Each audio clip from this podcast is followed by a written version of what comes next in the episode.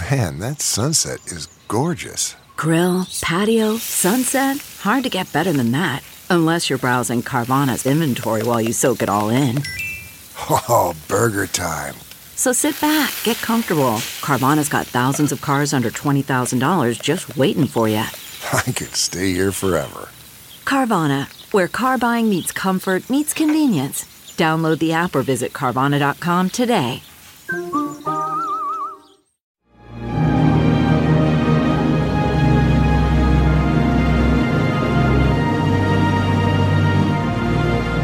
Good morning, my friends. Judge Andrew Napolitano here with Judging Freedom and another one of my pop ups. You know, you can sign up for these. Uh, you can do so on the YouTube channel, the Judging Freedom channel. You can subscribe to the service, it doesn't cost you anything. And if you click that box that says send me the notifications, then you'll be notified. A little ping will, will notify you a little ringing sound when I'm doing these pop ups. When do I do them? I do them when, in, in the opinion of my team and me, uh, something is newsworthy. Now, here's something that I think is newsworthy. It's it's now a little after 12 noon. So, good afternoon. It's Monday, January uh, 10th. 2022. Friday afternoon, a federal judge in Texas signed a very interesting order. Here's the background when the uh, Trump uh, administration and then the Biden administration uh, engaged in its uh, interactions uh, with Pfizer, uh, it of course generated a lot of paperwork, hundreds of thousands of, of pages of paperwork, some frivolous, some legal, much medical.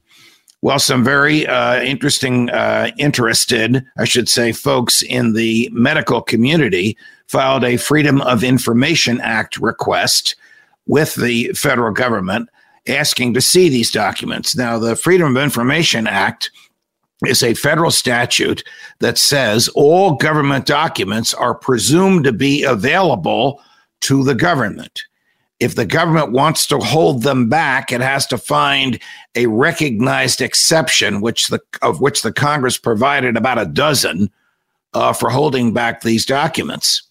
So the uh, Biden administration came up with its own rule saying we're not going to reveal uh, documents uh, between the government and Pfizer for, you ready for this? It's almost laughable 75 years. 75 years. That's what the Biden administration said. Where did that come from? Well, just like Joe Biden's executive orders telling employers their employees had to be vaccinated and hospital workers that work in hospitals or healthcare communities that receive federal funds, they have to be vaccinated. The president made it up. Or the bureaucrats around the president made it up.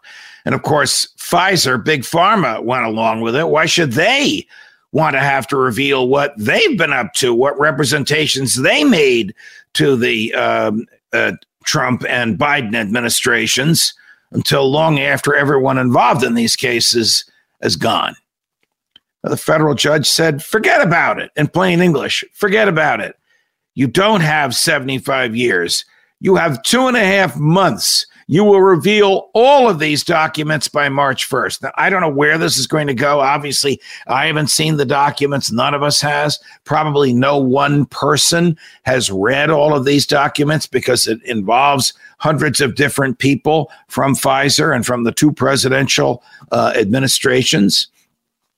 But think about it a government that is afraid to reveal what it is doing and what it has been doing is a government that's afraid of its own people.